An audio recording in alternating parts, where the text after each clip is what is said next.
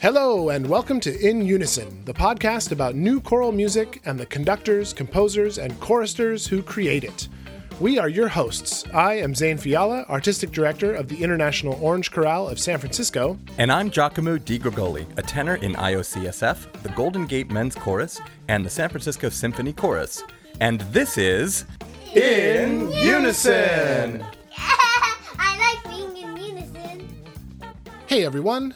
Today's episode of In Unison continues our mini series of discussions with composers to be featured on IOCSF's upcoming concert program, Freshly Squeezed. The performances will take place on December 4th in Berkeley and December 18th in San Francisco. And for more information on those concerts, please visit iocsf.org. Our conversation today is with San Francisco Conservatory grad and IOCSF alum Brian Lynn about his new composition, It's Just Weather, which sets a text Brian crafted from the quotes of politicians denying climate change. One thing we can't deny, though, is how grateful we are to the generous people who are helping to support the creation of this podcast. We couldn't have made it this far without our generous donors, so today we're giving a shout out to two friends of mine and Giacomo's, Ben Vaham and Ellie Powers. Thanks so much for the support! If you would like to help support In Unison, please visit inunisonpodcast.com slash donate. Now, before we get into the conversation with Brian, let's take a listen to one of his compositions. This piece is called I'm So Excited and was a collaboration between Brian and his dear friend and soprano, Naomi Kalumna. You can read all about the piece on Brian's website, and we'll definitely include a link in the show notes. But to give you an idea of the inspiration for the piece, here is a quote from Brian. The title I'm So Excited comes from a familiar phrase so frequently used for the sake of self promotion. Naomi and I chose to research the online presence of various celebrities, colleagues, and friends, and we discovered a new perspective on how we view society's way of interacting online and the array of emotions experienced from both perspectives of self promotion. It's a reminder of how art can give us the capacity to reflect on seemingly trivial things. Written for soprano, flute, and bass clarinet, and premiered at the San Francisco Conservatory of Music in May of 2019, here is I'm So Excited, performed by soprano Naomi Kolumna, with Sung Jon on flute and Davis Hampton on bass clarinet.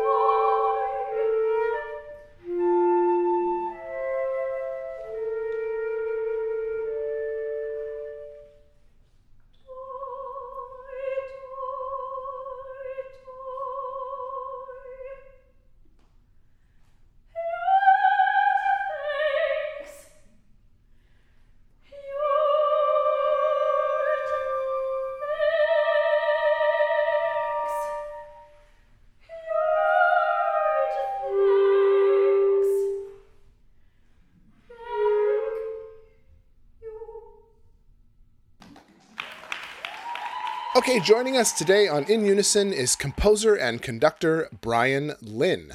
Brian first came across the IOCSF radar when he entered a composer competition we had surrounding our 2017 Freshly Squeezed program, and his composition took third place.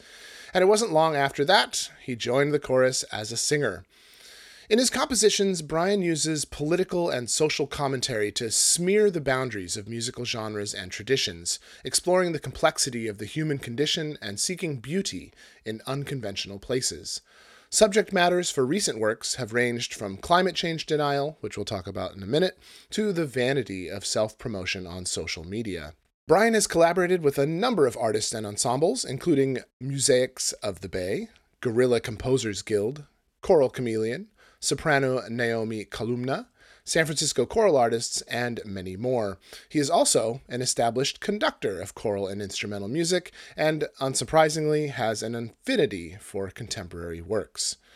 Brian received his BA in music as well as his BS in mechanical engineering from Lehigh University and his master's in composition from the San Francisco Conservatory of Music, where he studied with David Garner.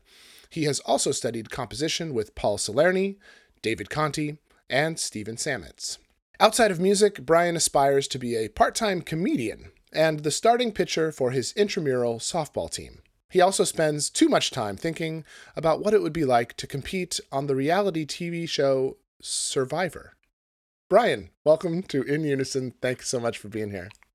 Hey guys, great to be here. Thanks for having me. Brian, it's, it's so good to see you. We always start with an icebreaker, and what's funny is um, last week we chatted with Michael T. Roberts, and I had a question about being on a reality TV show and which one it would be. so now I know you would be on Survivor.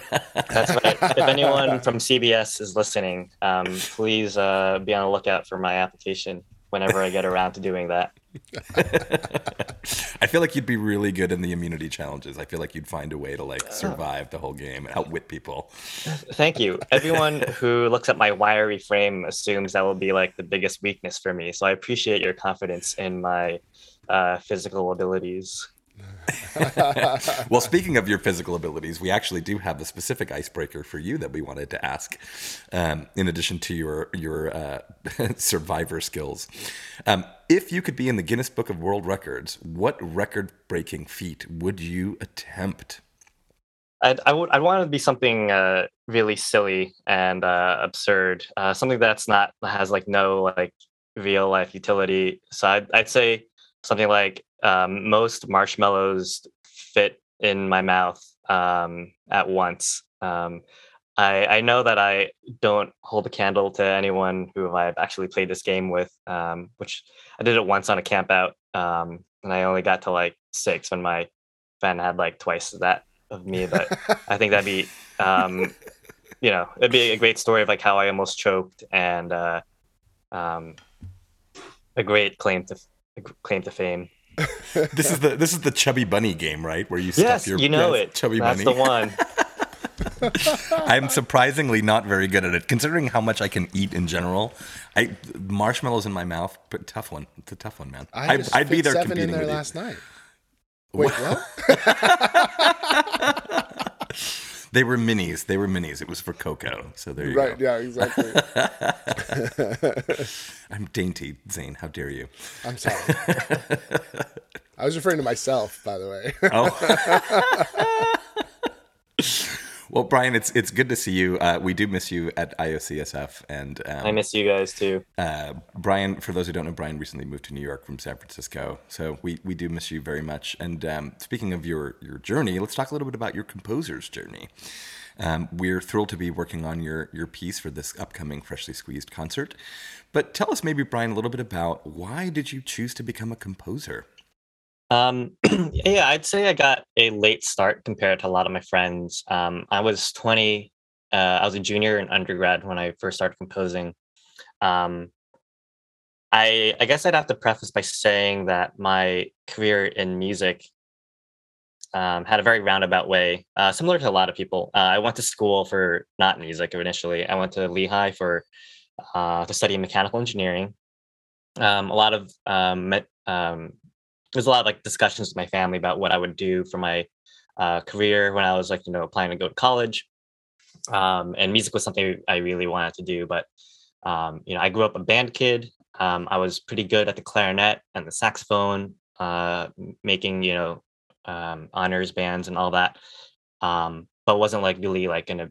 It was clear to a lot, a lot of my teachers uh, and myself that I wasn't gonna become like a star. I was never gonna be in the New York Phil. Um, so I kind of conceded that. Um, but when I went to Lehigh, I decided I wanted to just you know do the double major because I could. And I originally declared that major in jazz performance in um, uh, saxophone. Um, and even my teacher then, I remember um, him telling me that it was going to be, you know, just reminding me how difficult that career is going to be, and you know, reminding me how what a um, what a great um, how many great engineers uh, and business students that come out of Lehigh. Um, and then fast forward to a few years later when I started uh, composing, I decided to change my my concentration to uh, theory and composition, and that's where something really started to click for me, and I really started to. Um, I had a lot of the um, the so-called like in, intuition and, and smarts for music that didn't really translate to being in an orchestra or being a, a, star soloist. Um, and that's where composing really like kind of you know let my ego shine for for lack of a, a, better thing i was very aware of like this is a very egotistical thing but i something about this that resonates with me and um, by the time i was a senior uh, my that same sax teacher i was talking about uh, dave riekenberg uh, who's a new york a great new york um, saxophonist um, i always ta- tell people the story because it's so influential and he's been so influential uh, in my non non compositional career, but having taught me for four years, um, he we spent a whole lesson just uh, talking about my career and what I wanted to do uh, in engineering or whatever it was.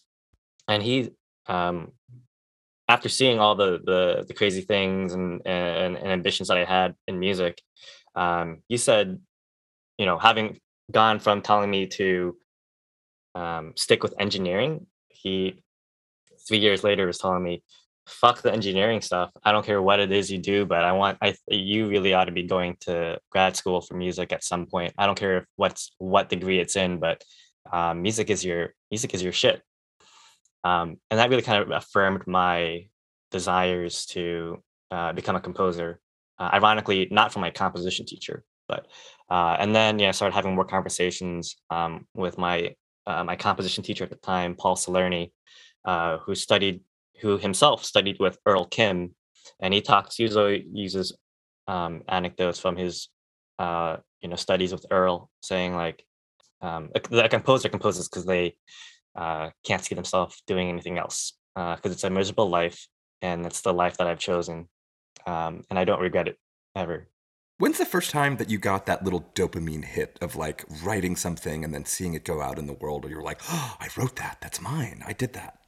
Yeah, I think the um that that junior year when I started taking like this like intro uh, workshop, um, just having like small little uh, miniatures played uh, and, and writing something new every week. Um, kind of just like seeing the um, receiving the affirmation from my mentor um, but the gratitude of seeing it come to life um, and having someone else like embrace it Th- that was a you know you know that little tiny dopamine hit is you know i think is a good description of what that feels like uh, zane mentioned at the at the top of the episode in your bio that you're also a conductor.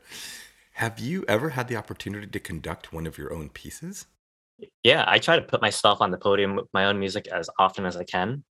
Um, I really appreciate the opportunity to kind of cut out the middleman, kind of workshopping your own piece, um, and having like kind of kind of being unleashing my inner Leonard Bernstein and being able to um, have like full autonomy of what's going on in rehearsal. Um, the most memorable version of that happening was rehearsing for my uh, my grad recital at SFCM. I was already going to conduct the choral pieces on that program, but there was another um, double string quartet that I wrote, you know, for eight string players. Um, that was not supposed to be conducted, but um, it was a very difficult piece that um, ended up benefiting a lot from my conducting. So uh, that whole recital, all the ensemble pieces ended up being conducted by, by myself. And um, was a hugely re- rewarding experience that um, kind of affirmed my, by the time I, I was graduating my, finishing my master's, I was just kind of committed to wanting to do the composer conductor uh, career route, um, how in whatever form that would turn out to be.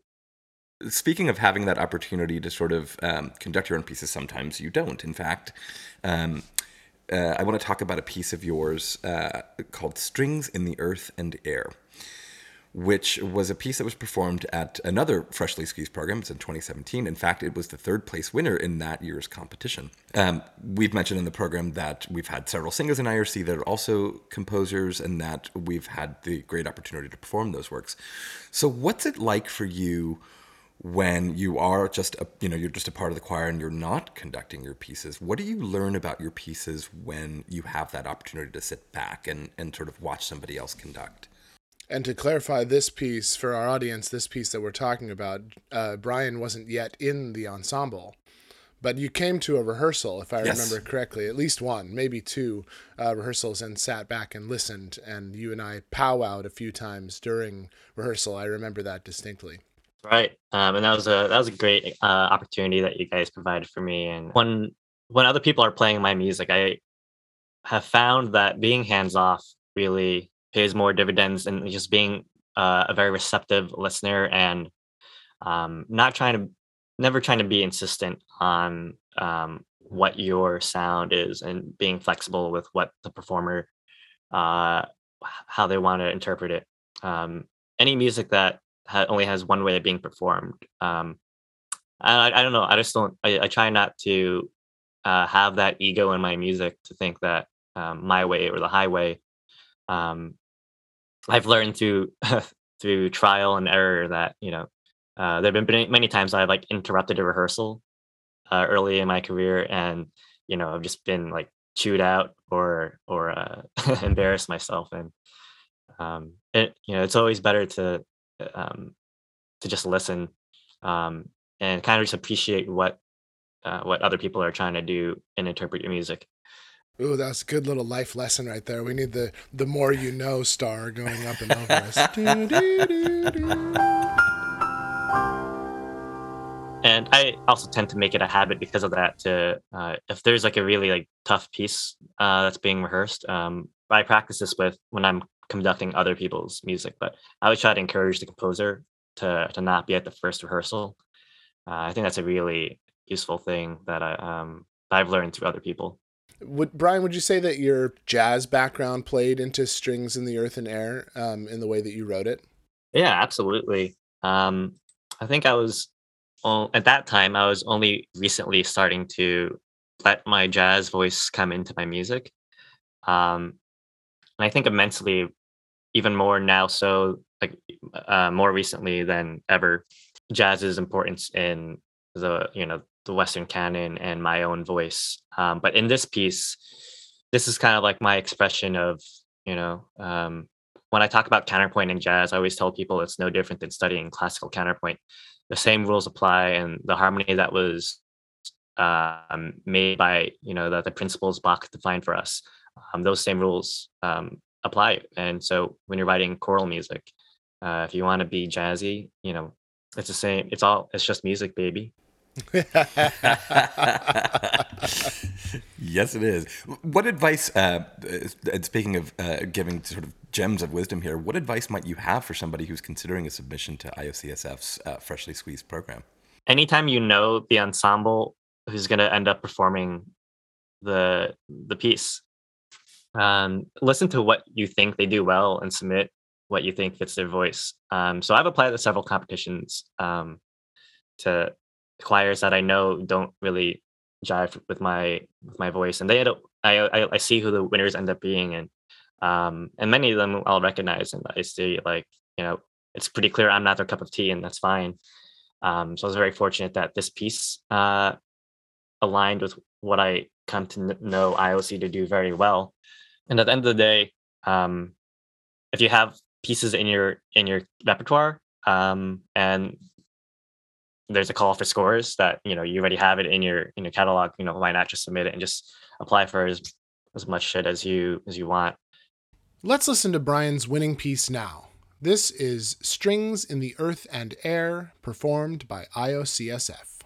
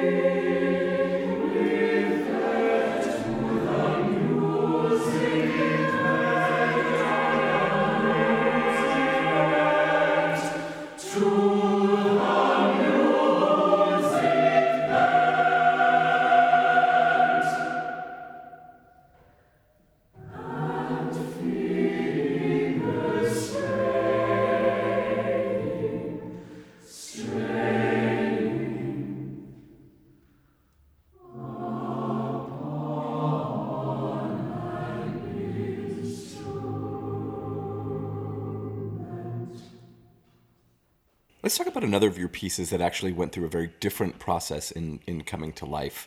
Uh, a piece you worked on at the Choral Chameleon Institute with our friend Vince Peterson. Uh, a piece titled I Miss You, which is a series of text message fragments uh, between two exes. And before we, we move forward, just let's just note that this piece is not autobiographical.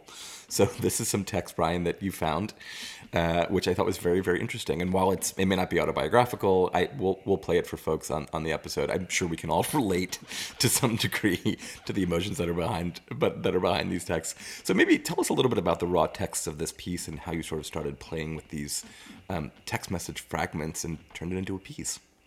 So this piece was written in 2017. I just finished grad school and I was attending Choral Chameleon Summer Institute uh, which I've attended twice. This one summer, that summer in 2017, I was there for a composer, and I returned another year for uh, to do the conducting track. Day one, Vince is telling everyone like, um, you know, this is a this is an opportunity for you to challenge yourself and and do something daring. Um, and you know, our singers are are very into it. And I came in with a separate text, um, a poem written by a friend that um, I had gotten stuck just trying to come up with like um, sketches for this for that text, but I wanted to come into the week with with nothing firmly written in stone, and so my first lesson with my uh, who was going to be my mentor for the week. My first lesson was coming up in a few hours that afternoon, um, and uh, I had a sudden impulse to ditch my text, um, which is something I, I frequently um, you know, I would frequently just ditch my first sketches um, the day after I would write them. Um, and I thought about, you know, other things that uh, would interest me. One piece I had known for a while is uh, Gabriel Kahane's Craigslistlieder. Are you guys familiar with it? Oh yeah, yeah. So that there's he's not the only person nor the first to like take text like that. And for those of you who don't know, it's it's a, a setting, uh, it's a song cycle where he sets absurd Craigslist ads uh, for for voice and piano. I was kind of, I, was, I've, I had always been inspired by that, and so I had felt a sudden impulse to to try to find something similar to that. So I started typing into Google um, drunk texts, and Google auto suggested from exes. Um, so I just started going through these, and these immediately resonated with me. I mean, they were just hilarious, and I just felt it really fitted in with my my personality. And I thought there was something also really wholesome, or um, heart like heartbreaking in a wholesome way. Um, I mentioned my program note for this piece the week before I flew out to New York. Um, I was riding the SF Muni, and I heard um, a homeless man on the phone, like you know, talking on the phone to what it was his girlfriend or his partner, and he kept saying things like, "I I I DM'd you on Instagram and you ignored me, and why do you do this to me?" And he was just having this very intimate, aggressive conversation with everyone, um, with uh, with everyone hearing this on on the bus, and and so when I went back to these texts that I found on online, um, I felt like there was something really um, really powerful to to attempt here. Um, and it's really fit in with my my personality. Um, you know, I, I liked, you know, I've always had a reputation for being for doing ballsy things, uh, and I didn't, certainly didn't want to shy away from the opportunity to shock people with it. Uh, I wanted to shock people uh, with something, especially given the kind of the the creative nature that this creative um, uh, spirit that was being fostered at the Chameleon Institute. I love this piece, by the way. Like wa- actually watching the performance of it. So I want, to, I want to include the video when we do this episode too. The humorous aspect of the inherent humor in the piece really opened up a lot for me, um, and I, it allowed me to really embrace an authentic side of myself that my music hadn't seen yet. So while this piece has, uh, you know, some issues with it that I uh, there are things I would tweak, but it, it's done, and and and I really enjoyed working on it, and I really uh, enjoy the fact that other people like it. So, um, you know, I, I love it for its imperfections and what it's taught me about being my authentic self because um, I like to, you know, I like to be funny, um, as I say so very dryly, um, but um, this piece really uh, you know allowed me to uh, to embrace that. I have to tell you, your sense of humor came through to me crystal clear, both in this piece um, and in the piece that we're going to be premiering at Freshly Squeezed called "It's Just Weather." Um, both of those pieces, actually, both um, uh, "I Miss You" and uh, "It's Just Weather," both of them, I think, have this really you, you, play with these these text fragments, which is great, but they both have this hilarious sense of humor. Um, and I think um, when I first read through it, I, I, definitely got that sort of dark comedy. There's a little bit of it that's sort of like you're you're poking fun, but you use humor in a very specific way. Um, like you sort of take these dark or complex things and you apply a layer of absurdity to them to sort of c- convey your greater meaning or empathy. And my first question was going to be, am I perceiving that correctly? But it sounds like, based on your stand up comedy and sort of what you've just said, like that is sort of something that is underlying that. So, what's how do you interpret that when you when you think about that? How to apply a sense of humor? The text is one thing, but how do you apply that that sense of humor in your compositional gestures? You know, it's something that I don't think about too much. Um, it's for you know, for example, let's say I'm writing a piece about anxiety, uh, which I currently am doing. Um, what does the sound of anxiety sound like? And I don't, I don't think there is a specific sound to that. Um, I mean, there are programmatic things you can incorporate, um, but those are really dictated by what other people have set the precedent for it to sound like. So, if you are writing honestly and authentically, that will come through in your music. And so, I don't try to put anything like you know I, I really de-emphasize the t- the timing of the humor or humorous musical elements. Um, I just take a, a melody like "I miss you all the time" and take that same phrase, like you know, rearrange it like "I have never met a more sad person than you." You know, part of my singing, but you know that, that just like came very like those fragments just came very natural to me. I, I wrote them in about 30 minutes and then I brought it to my uh, to my lesson, which was with Rex Eisenberg, actually, who I know has been on this show. And Mhm. um, shout out to Rex. Good friend um, and his, his great release with Choral Chameleon. We should probably also step back and let folks know. So it's just weather, which is the piece that we'll be premiering. Um, the text fragments that are in it is actually um, it's it's funny because when you if you just sort of pick up the text and you don't sort of listen to the music or sing through it, you'd think it's something quite serious. It's texts from politicians denying climate change. Basically, it's just sort of lines like, "Oh, it's it's just weather," and I forget what some of the other lines are, but there's there's an absurdity inherent, I think, in what they're saying. Um, and then you just, I, in my in my opinion, you you take that volume up to eleven, the absurdity up to eleven. What pieces do you think of? You know, when you when you think about sort of humor, uh, compositional humor, are there things that sort of come to mind? Are there inspirations for you that are uh, that come to mind when you think of like humor in your pieces? You know, that's a great question, and I actually don't think of many.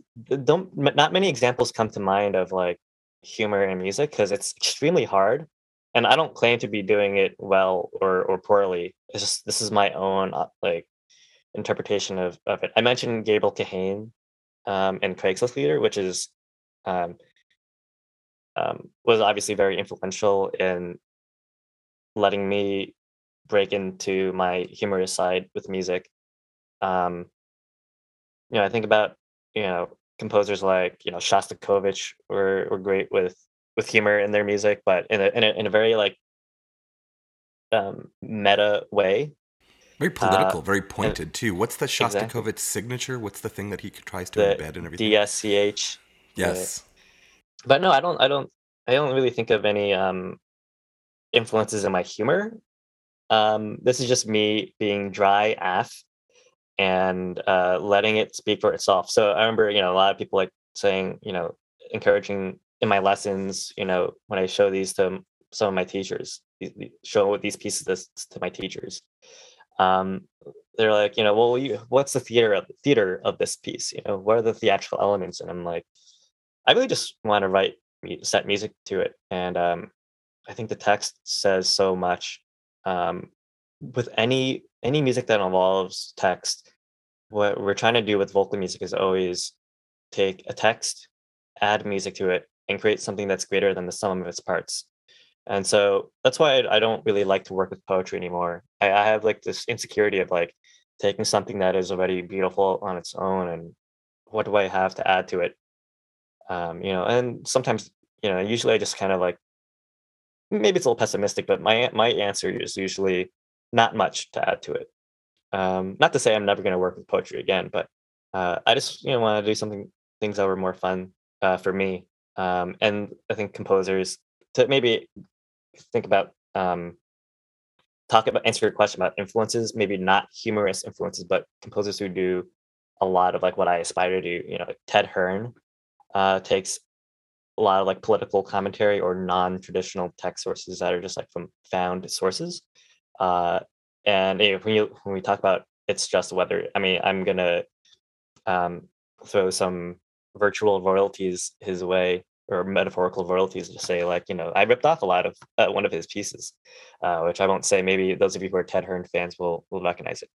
And another composer being uh, Chris Cerrone, Another piece that we have on this program coming up is um, a piece called Can You See by Dr. Zenaida Robles. And it's a setting of quote unquote found texts, similar to what uh, we're talking about here with It's Just Weather, um, where she set the the words that were written on protest signs during the course of many different, um, you know, American protests that were happening between something like 2018 or so, essentially since since Trump was elected. But nonetheless, um, sh sh in the interview when we talked to her, she talked about how um, she kind of create created these motifs, these themes, these uh, melodic snippets that were attached to each snippet of text, and then wove them all together to make this tapestry of music. Would you say that that's what you did with It's Just Weather as well, where you took segments of the text, wrote a musical theme that went for that, and then found ways to weave it together, or is it more through composed? uh, with with I miss you. That's pretty much what I did. Um, and it's funny that you know, um, you know, Zenaida does such a great job with with with that. Uh, when you introduced that piece to us, Zane, I was just like, damn, that's that's what I was that's what I've been trying to do this whole time. There are a lot of people doing like what what Dr. Robles and, and I are doing with texts. That kind of affirmed to me that this is a viable way to compose because I had insecurities about what I've been doing like structurally. Uh, I think I Miss You has its biggest, you know, downfalls are it, it's it's you know you've asked me like, is it too composed? I'm like it's a thousand percent through composed just by the nature of how quickly I had to write it. Um, it sounds like a you know a text collage and or a collage music and i've kind of like coined that term now. Like i don't know if anyone else calls it that but that's what i'm calling it. It's collage music and it, and she does it so well uh, and that's what i think i've done um, that's what i've been trying to do um, with with the my my latest choral piece um, it's just weather So uh, yeah, we, we talked about sort of this text collage. I love that idea. Um, or I, I, I coined that Brian Lynn text collage. Period. Registered trademark. Registered trademark. Thank you. Um, and and in this piece, uh, in in it's just whether obviously you're talking about some some serious topics. Uh, uh, to climate climate change is a sort of pretty heady topic. How did this text specifically come across your desk? Was this something that you were like? I want to write a piece about climate change, or were you more just like hearing this ambiently and you were like, oh my God, this is going to make a great composition? Yeah, all of the above. I had wanted to write a piece about climate change for a while, and I knew specifically I wanted to um, set text of like uh, politicians or, and, and figures denying climate change. Um, in keeping with my ballsiness, I definitely wanted to poke the bear. Um, we keep hearing about this, uh, people not denying climate change all the time, and I just keep thinking, how many fucking times do we have to go through this? Uh, why is this still up for debate?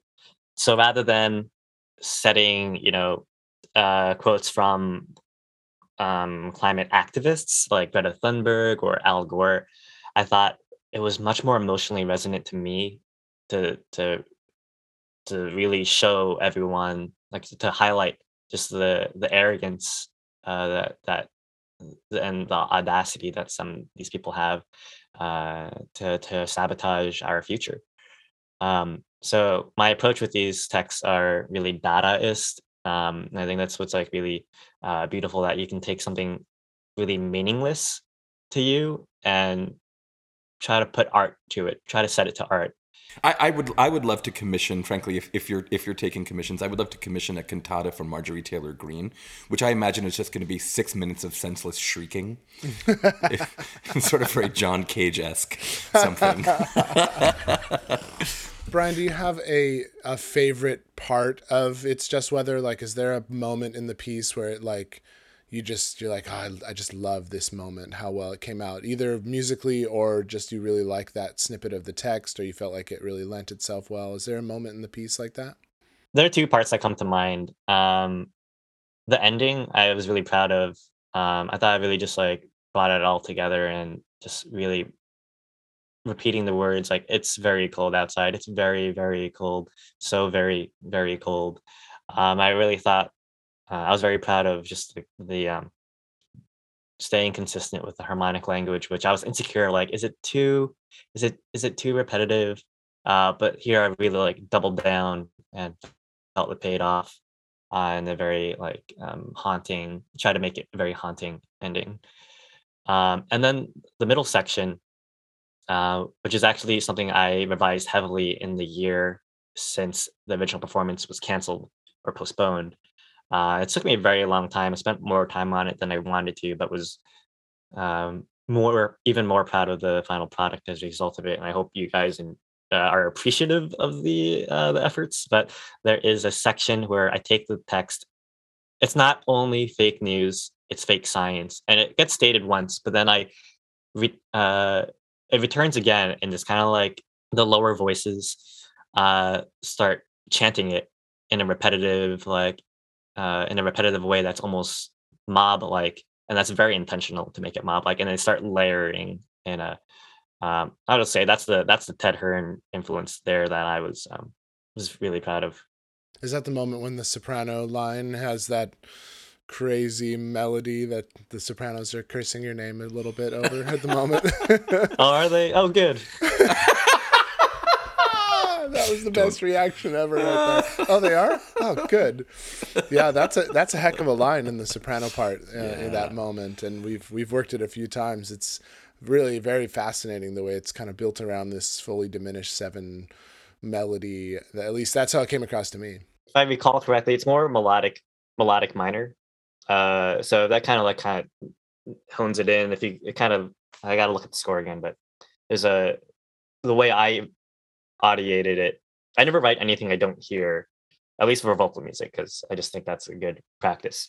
Um, so I think there is a clear tonal center, which I think kind of helps them well, helps ground themselves, which is my justification for being very disjunct with the melody. Um, kind of embracing the, you know, some text painting. It's trying to say what does hysteria and fear sound like to me, because those are the texts with all the hysteria and all the fear. Right. Could this be the greatest hoax ever?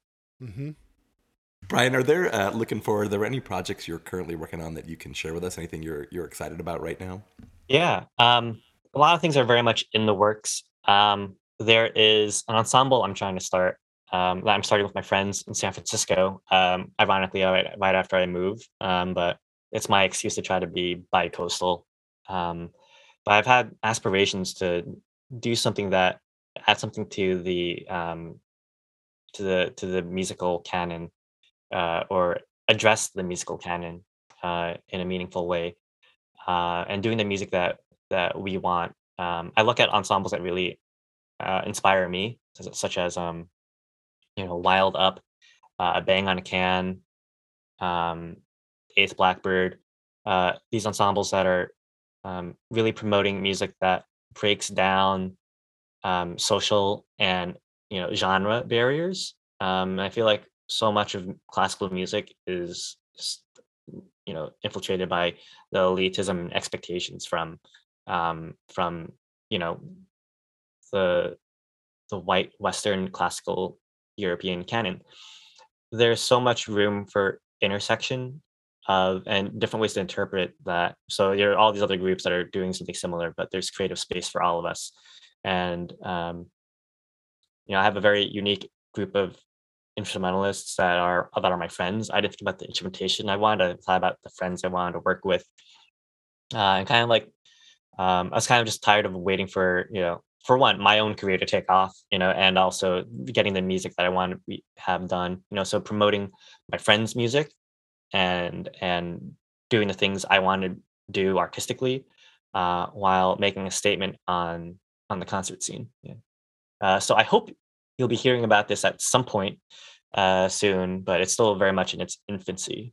Um, another long-term project that I am really uh, fired up about is uh, I want to write my first opera, um, but I have uh, and I I've you know I've wanted to write an opera for a while, but I just didn't know what the inspiration or the libretto would be uh, I finally have the idea for a libretto that is I just need to find the librettist um, to collaborate with, but uh, this is very much like a keeping in line with some of the music we've talked about today.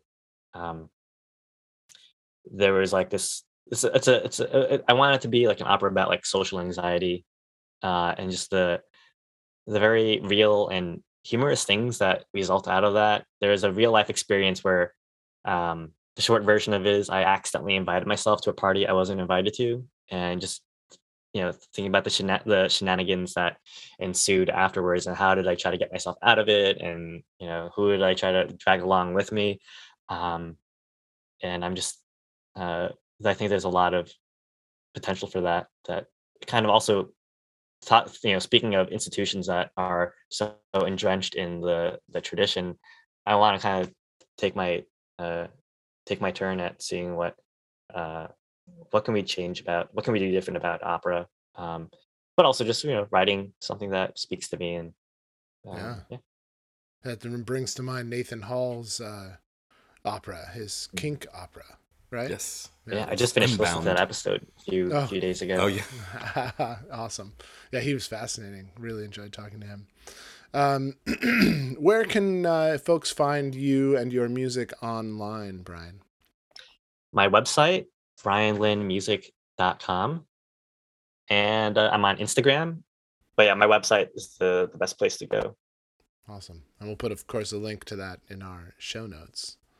Well, we definitely hope to see you at uh, at an, one of the IOC Freshly Squeezed concerts when we premiere. Um, it's just weather. It's been an adventure learning the piece, and um, I'm really excited to put it together. I think it's brilliantly composed, and um, it does exactly what you've described its uh, purpose to be, which is to make us think about climate change, but also to remember that the people who are who are speaking out against it are kind of, well, for lack of a better word, dumb.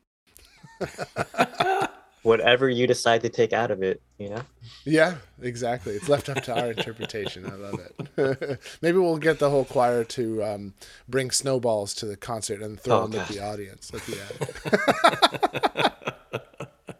well, great. Um, Brian, thanks so much for taking the time to tell us about your uh, your journey as a composer and also your your pieces um, that feature these text snippets. It's just really interesting, and I think it's a cool, uh, newish um, compositional style that uh, you've definitely glommed onto and done a great job with. So um, we look forward to performing those pieces, and we thank you for being on the show. It's been great. Thank you so much, and I'm really looking forward to seeing what you do with my piece. And I'm uh, honored again to to be on this podcast, which I'm, as you know, a big fan. Uh, really appreciative of the work that you guys are doing. Well, thanks. We'll talk to you soon. All right. All right. Good to see you, Brian. Let's finish off today's episode with one of the pieces we were discussing earlier, in which Brian's dry sense of humor comes through spectacularly. Here is I Miss You, performed by Choral Chameleon. I